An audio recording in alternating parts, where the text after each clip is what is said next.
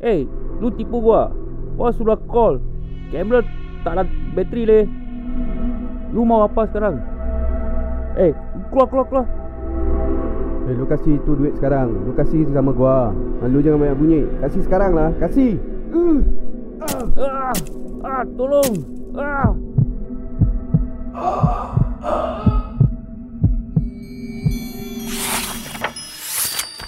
Saya editor podcast Syahidah Sarhid. Episod keempat, Pembunuhan Berganda di Coven.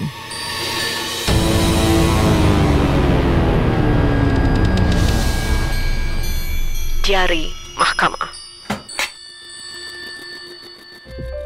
Pada 10 Julai 2013, tubuh seorang lelaki Cina berusia 42 tahun, Tan Chi Hyong ditemui di tepi jalan raya dekat Upper Serangoon Road bersebelahan stesen MRT Coven. Beliau ditemui dengan belasan kesan luka di kepala, muka dan leher. Tubuhnya dilumuri darah. Titisan darah dari tubuhnya kemudian dijejaki sehingga ke rumah bapanya di 14J Hillside Drive di mana mayat bapanya Tan Bun Sin 67 tahun ditemui dengan hampir 20 kesan tikaman di leher dan muka. Namun tiada senjata yang ditemui di tempat kejadian. Laporan juga mengesahkan yang Chi Hyong telah diseret kira-kira 1 km di bawah kereta Toyota Camry milik keluarganya sendiri. Kereta itu kemudian ditemui pada 11 Julai 2013 dengan kesan darah dekat blok 1084 Yunus Avenue 7. Sehari kemudian iaitu pada 12 Julai 2013, 56 jam setelah pembunuhan berganda di Coven berlaku, seorang pegawai polis Singapura, Iskandar Rahmat 36 tahun, diberkas di Danga Bay, Johor Bahru. Iskandar dihadapkan ke mahkamah atas tuduhan membunuh mendiang Tan Bun Sin dan Tan Chi Hyong. Iskandar Rahmat, 36 tahun, adalah seorang staf sarjan kanan dengan pasukan polis Singapura SPF. Dikenali sebagai seorang pegawai yang baik, ramai yang terkejut apabila Iskandar didakwa atas dua tuduhan membunuh. Iskandar menyertai pasukan polis sebagai korporal pada tahun 1999. Dia berkhidmat di Division Polis Bedok sehingga 2007 dan berjaya memohon menjadi pegawai penyiasat. Malah pasukan polis juga menaja pengajiannya sehingga dia menjadi staf sarjan kanan. Selepas perceraian Iskandar pada 2005, dia mula mengalami masalah kewangan yang berpunca daripada beberapa tanggungannya semasa berkahwin.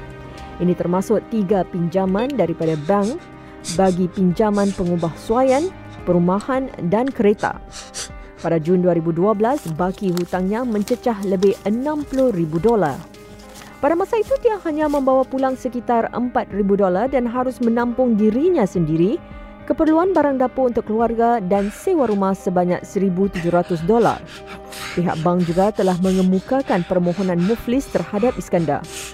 Masalah kewangan Iskandar juga menjejas kerjayanya di SPF. Pada April 2013, Iskandar didakwa oleh Lembaga Disiplin Polis. Jika didapati bersalah, dia boleh dipecat atau dikenakan pesaraan wajib. Pada 3 Julai 2013, Iskandar memaklumkan kepada lembaga disiplin itu bahawa dia boleh mendapatkan wang untuk melunaskan hutangnya. Dia membuat tawaran dengan pihak bank untuk menyelesaikan hutangnya dengan bayaran tunai 50,000 dolar sekaligus dan pihak bank memberinya tempoh hingga 10 Julai 2013 untuk membuat bayaran tersebut. Walaupun dia membuat tawaran begitu, hakikatnya adalah Iskandar tidak boleh menyediakan wang sebanyak 50,000 dolar itu. Ikuti apa yang sebenarnya terjadi kepada Tan Bun Sin dan anaknya Tan Chi Hyong dalam bahagian kedua pembunuhan berganda di Coven.